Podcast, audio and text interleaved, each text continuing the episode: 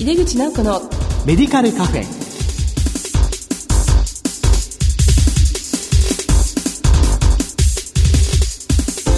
こんばんは。帝京平成大学薬学部の井出口直子です。井出口直子のメディカルカフェ。この番組は医療を取り巻く人々が集い語らい情報発信をする場です。全国からゲストをお招きしているこの番組今回は神戸から薬局チェーンの経営者をお招きしてお話を伺います。どうぞお楽しみに。入れ口直子のメディカルカフェ。この番組は武田手羽の提供でお送りします。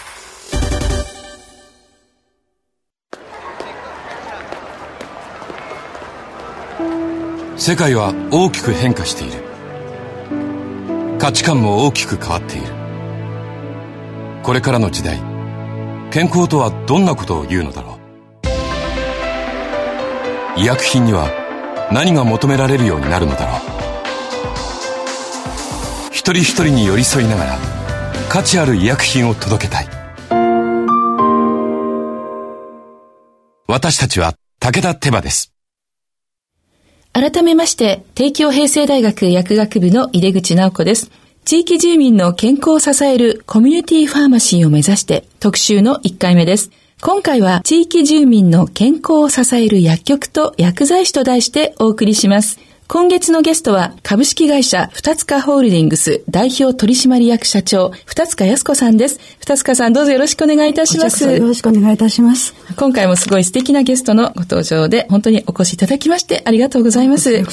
早速ですが、二塚先生のご略歴と薬局のご紹介をお願いできますでしょうか？はい、えー、私はあの昭和58年に開局をいたしまして、まあ35年目をやっと迎えまして、神戸を発祥に大阪、京都、滋賀と、まあ関西圏でドミナントで現在67店舗になりました。で、あの、名古屋の名城大学の薬学部を卒業いたしまして、まあ、名古屋の病院に就職して、まあ、その後、実家の滋賀の病院に勤めまして、結婚で神戸に参りました。その時にも独立も考えていましたので、まあ、地元の普通の薬局チェーンに勉強にと勤めまして、そこでは物販の仕入れとか販売のスキルを学びました。もともと私はあの滋賀県の代々の開業医の家庭で育ちまして、まあ、父が高校1年の時に他界いたしまして、まあ、その時に母が私はもう何もできないと。これからの女性は、まあ、いざという時に資格でも取って働けるようにしといてというふうな、まあ、強い母の要望に応えるために、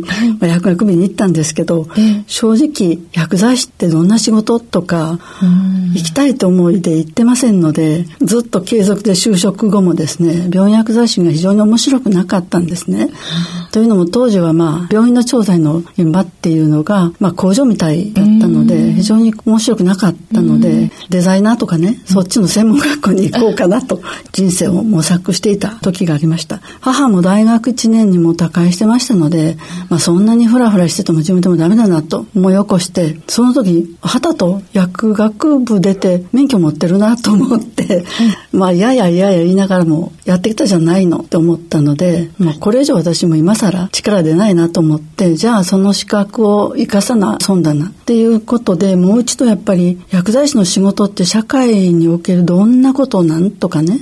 お薬って皆さんどう思ってるのとか、まあそういうそもそも論をまあ考えたということは非常に良かったかなというふうに思っています。逆に順調に来てないので良かったかなというふうに思っていますし、まあそういうちょっと両親が早く死ぬという環境下にありましたので、どういう人生になるかわからないけど、自分として社会的にも自立したいなという思いはありましたので、で、なぜか企業とかね、開局とか安易に思ってましたね、正直。それは時代の時流に乗せていただいたので、ラッキーだったかなというふうに思っています。はい、まあでも思い起こすと、高校時代に森花江さんが京都でビビットっていうブティックを開かれた時に、私見に行ってるんですよ。っていうのもそういうのに興味があったので、で、その時に、まあ高校生ですから、その買えるものないじゃないですか。で、ぐりっと回って帰ろうとしたら、出てこられたんですご本人が。ベルの向こうから。それで高校生の私にね、またよろしくどうぞっておっしゃったんですね。で、それが非常に感動的でもあったし、その思いが私の今原点で、まあ、どのような、まあ、お客様に対しても真摯に向き合わなければならないなっていうのは、その時思いまして。それが世界のね、森花江が高校生の自分に。そうそうなんです。ものすごい影響力ですね。そうです。はい、それで最初起業した時も、経営理念とは何ぞやなんて考えてないので、私が患者だったらの一言を、あの、スタッフの人と共に、共通言語としてやってまいりました。はいまあ、でも今35年経って、はい、新たな時代、直角に曲がってるかなっていう感じはします。まあ、兵庫、大阪をまあ地盤とする、はい、まあ、調剤薬局チェーンとまあなられていらっしゃいます二塚薬局さん67店舗ということですね。で、ポリシーとして地域に密着した薬局作りを行っていらっしゃるということで、そのお店作りの特徴を教えていただけますか？ね。まあ、やはり、あの、地域のそこにお住まいになってるうちに来てくださる方は意識してます。まあ、デザインとか好きでしたので、はい、薬局もおしゃれで、まあ、優しいっていうものは原点に持っておりますが、はい、金太郎飴的には作らないでおこうと。うん、で、そのエリアで、まあ、来られてホッとしていただくような空間、アメニティを考えて、まあ、おしゃれ感と優しさっていうことをテーマで、まあ、地域によって色使いとか、はい、内装の素材を、まあ、心がけています。もう最近はもう社員がですね、いろいろ考えてデザインしてくれてます。えーそうですか。いいですね。おしゃれだけじゃなくて、まあ、優しさ、ね、エリアにね、合った薬局を作っていらっしゃるということで。もう一つ特徴がありまして、はい、あの経営的には、あの、私なりに考えて、時代がどうなるかわからないので、薬局の立地環境というものは非常に分散化、当初化しました。ので、まあ、マンツーマンから始まって、はい、まあ、大型も全部実はあります。で、地域の病院の前もあって、医療ビルもあって医療ゾーンもあって、うん、で場所条件も駅前もあって住宅地もあって実は軍部もあって都市型もあってと、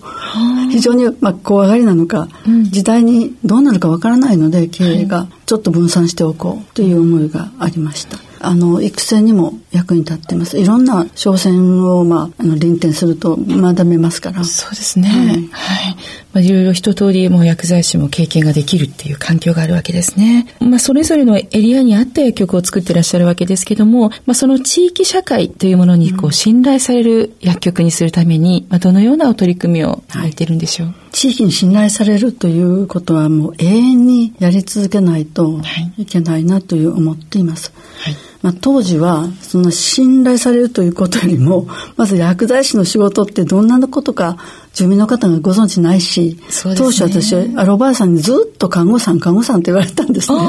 店頭で。とにかく皆様が薬剤師をどう活用していただけるかっていう、まあ、職能を啓発しないといけないなっていう思いからいろいろなイベントとか活動も当初からやり始めました。でそもそも私二塚調剤薬局とつけてない、はい、二塚薬局でつけてるところに自分の思いがありまして、はい、まあ、調剤っていうのは一つのスキルであって、薬局を全部象徴するするものではないという実は思いがあってコミュニティファーマシーをやるんだと思った時に、うん、当初普通の調剤じゃないところの薬局に勤めましたでしょ、はい、その時に怖さと重要さっていうものを知ったんですね。自分でやっぱり経営量であっても選択してあげないといけないじゃないですか、はい。病院薬剤師の時はやっぱり薬をドクターの処方に基づいて作るというところだったのである意味最終決定をしていないけど、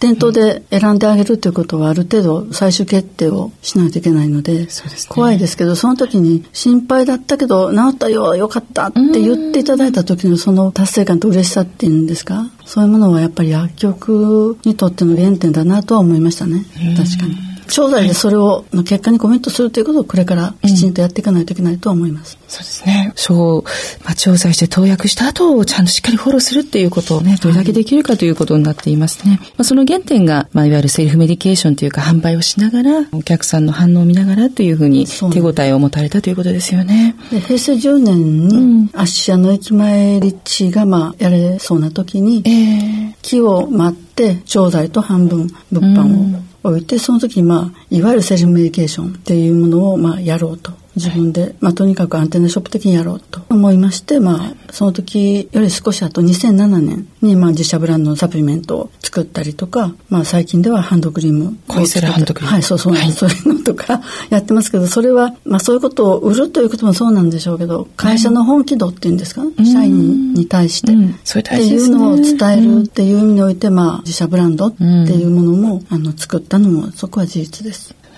で栄養士もその当時から採用してました管理栄養士ああ、管理栄養士、えー、本当にもうどこよりも早くという形ですよね。ねまあ今現在はあのよそさんほどたくさん実はいないんですけど、はい、あの始めたのは早くてあのまあ今は臨転して予約を取って、はい、それで無料の栄養相談をやってそれとまあ薬剤師とも連携してお薬との関連性においての実績も出すようにしてましてあの例としては新肥大の方でまあドクターに原因を言われていた方で実行できなかったんですけど、まあ、栄養指導をして CTR が下がって血圧も下がったという事例があって、はい、でご本人もご家族もまあやる気を出されたというか、ね、そうですか。そういうケースがあります。まさにその地域の方の健康サポートということで、まあ、この健康セミナーとか、まあ、今言ってくださったような管理栄養士によるこれも無料でやってらっしゃるということですよね。今これも皆さんやってらっしゃいますけどこれも平成10年ぐらいからお子様のまあ体験ですか？薬剤師体験。それもあのスタッフが言い出したんですね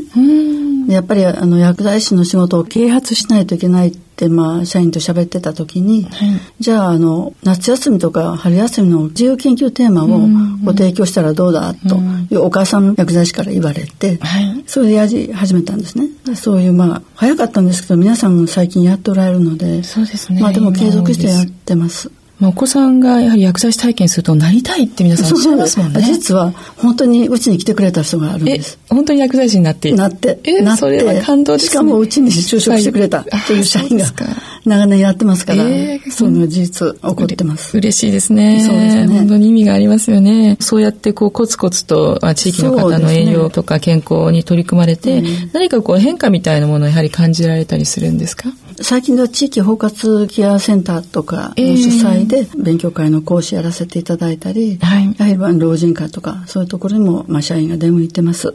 まあ、それとこれも皆さんやってらっしゃいますけど、うちも、まあ、いろいろな健康セミナーっていうものをやってています。具体的にね健康セミナーの運営とか内容について教えていただいてもよろしいですか？はい。弊社の健康セミナーは現状3種類あります、はい。はい、でオープン薬局とまあ会社内で言っているのと、うん、健康フェアというのと2つがカフェっていうのがありまして、はい、オープン薬局っていうのは弊社独自のネームなんですけど、まあ、各店舗ごとに、まあ、近隣の住民の方をまあ5名から20名ぐらい集まっていただいて薬剤師が病態やお薬のお話をさせていただくという形態なんですね、で健康フェアっていうのはドミナントでやってますので、まあ、今現状そのエリアの4カ所ぐらいで店舗合同で駅前とか商業ゾーンのまあフロアを借りて、はい、あの各種の検査とか交通密度のチェックとかストレスチェックとかフレイルチェックとかお薬相談栄養士相談、はい、栄養相談。で200名から400名ぐらい。そうですね。ブースをいくつか作ってっていうことですか？そうそう。ですいろいろできる、はい、まあ年1回ずつ4カ所でやっていますね、二つかカフェっていうのは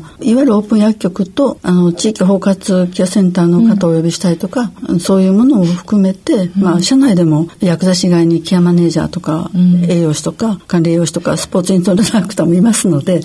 多職種の方が、まあ、お茶会みたいな感じでやっていると、えー、その3つのスタイルでやっています。手応えとしてはやはりもうだんだん特に健康フェアなん。か400人ぐらい集まる時もありますので、そうですか。大盛況です、ね、最近の傾向としては昔はご高齢者に女性が多かったんですね、はい、最近ご高齢者の男性が一人で来られます、うん、それだけやっぱりあの健康への意識が、はい、あの男女ともにリタイア組の方がねしっかりと考えておられるなというふうに思います。時代の流れを、まあ、感じます、はいまあ、それをきっかけにしてかかりつけになっていただいたりとか、ね、いろいろできますよね。はい、もうすっかりこう地域の中で何かあったら二塚さんにお願いしようみたいな感じになってるってことですかね。確かにだんだんそうなってきつつあると思っています。あの、こう薬局薬剤師がもう今連携っていうのもすごく重要視されていると思うんですけども、医療機関の連携についてのこの現状と、あと何か課題がありましたら教えていただけますか？はい。現状、まあ、かかりつけ薬剤師限定ではまだ少ないんですけど、はい、京都のある病院なんかでは病院から検査データが小説に記載されてきますと、うんそね、まあ、そこはまあかかりつけ薬剤師と病院薬剤部と連携して、うん、腎機能についてやり取りで薬量を変更したりとか、そういうことをやってますし他の店舗ではかかりつけ薬剤師のトレースによって、はい、患者さんがドクターの指導がしっかり理解できてないということが、ドクターにお伝えすることによってドクターがお分かりになって、はい、それであよかったと。診療サポートしてくれたっていうので、まあ、ご信頼を得られたというケースも出てきてます。やはり患者さんも薬局でないとつかめない情報っていうのいっぱいいるので、まあ、それをドクターと共有したり、はい、あるいはまあ向こうがが提供する検査データをきちっと薬剤師、まあ6年生の教育は結構そういうことを今やっていますので、そ、ねまあ、それを見ながら医師と協議したりっていうことがもうどんどん進んでいるということですね。何か課題と思われるようなところってありますでしょうか？課題は、あの、やはりもっとエビデンスっていうものを意識してやる薬剤師の方も臆せずですね、多職種の方や医師のアウトプットして、アウトカムというか治療効果が高めれるというところまでの、あの、ケースを出してるんだけど、そこに気がつかないというか。日々流れちゃったり、ね、そうですね。記録をしたりとか、えー、そこのエビデンスとして公表する先日、あの、今井先生という東大の、あ、はい、今井先生。お話伺った時に、はい、やっぱり情報提供しにドクターが感動することを書かないとダメだよっておっしゃったんですね。ドクターが感動するということは、ドクターの治療効果に役に立つというものを逆から考えて、うん、薬剤師も、うん、ならば薬学的に、薬理学的にこれだっていうものを気づいた上でドクターにお話をしないと、一方的にこっちの立ち位置でお話をしてもなかなかドクターとつながらないっていう現状があるんじゃないかなというふうに思います。はい、あのこの番組を聞いているリスナーの方というのはこうやっぱ薬剤師が多いんですよね。なのであのちょっとこう聞きの薬剤師さんにメッセージがありましたら教えていただけますか？はい、あのやはり二つの目線患者さんというお客様、はい、CS 目線でやはり仕事をすること。はい相手の人生観とか、はい、そういうものを理解しようと少なくとも思うこと若い方であったとしてもそこを無視して薬のお話をしても相手に伝わらないし納得していただけないので、はい、私あの二十何年前にアメリカ行った時にちょっとびっくりしたのが薬剤師って、まあ、ほとんどいないじゃないですか店舗に、はい、テクニシャンが質問あるかから始まったんですよ。もう二十何年前に。質問があったら薬剤師に出てくる。だから自己責任のままアメリカなので、何かあったら質問しないあなたが悪いになるのかどうか分かりませんけど、質問あるかから始まったのはびっくりしました。でも多分その方が相手が疑問なことを尋ねてるんで、非常にこうマッチングするんじゃないかなというふうに思います。まあ、これからあの IT が進んだら基本情報は皆さんもお取りになってから、で、それに対しての疑問点を持って来局する方が増えてくるので、逆にその視点を得るかなというふうに思います。ドクターの意図が分かって、はいうん、そこにマッチングする情報を薬剤師として持っていく。その二つの目線がいるんじゃないかなというふうには思います。この20年から30年医薬分業が進んで、はい、非常に忙しく我々もスタッフの方もしてきたので、今一度やはり薬剤師の社会的意義とか価値とかっていうのを原点に戻って考えて私も考えますし皆さんと共に考えたいなというふうに思っています。で医療従事者で物を介するのは薬剤師だけだと私ちょっと試験で思っていて、ね。はい、そうなるとそのものに価値があるのはあるんですけど、はい、患者さんもそこでも薬を作ってもらって受け取ったらそれで完結だと思っておられた時代もあって薬剤師もそれが当たり前に思ってた時代があって、はいだからまあ今トレースが大事って言われてるように、はい、出した後もそうだしやはりオーダーメイドにしないといけないんだと思うんですね、うん、その薬は製薬メーカーから来た薬はどの薬局でも同じ、うん、値段もほぼ同じ。だけどやはり人とマッチングさせて一つ一つ薬剤師が薬をオーダーメイドにしていかないといけないなと。改めて今の直角に曲がった時代で、成熟期であるがゆえにそういうふうに思います、ありがとうございます。やはりこう35年間ね、薬局をやられて、本当にこう時代の変化も見ながら進めていらした先生のお言葉かなというふうに思いました。ということで、地域住民の健康を支えるコミュニティファーマシーを目指して特集の1回目、地域住民の健康を支える薬局と薬剤師と題してお送りしました。ゲストは株式会社二塚ホールディングス代表取締役社長二塚康子さんでした。あの、二塚先生、また次回もよろしくお願いいたします。はい、ありがとうございました。ありがとうございました。世界は大きく変化している。価値観も大きく変わっている。これからの時代、健康とはどんなことを言うのだろう。幅広いラインナップで信頼性の高い医薬品をお届けします。一人一人に向き合いながらどんな時でも健康を咲かせる力を。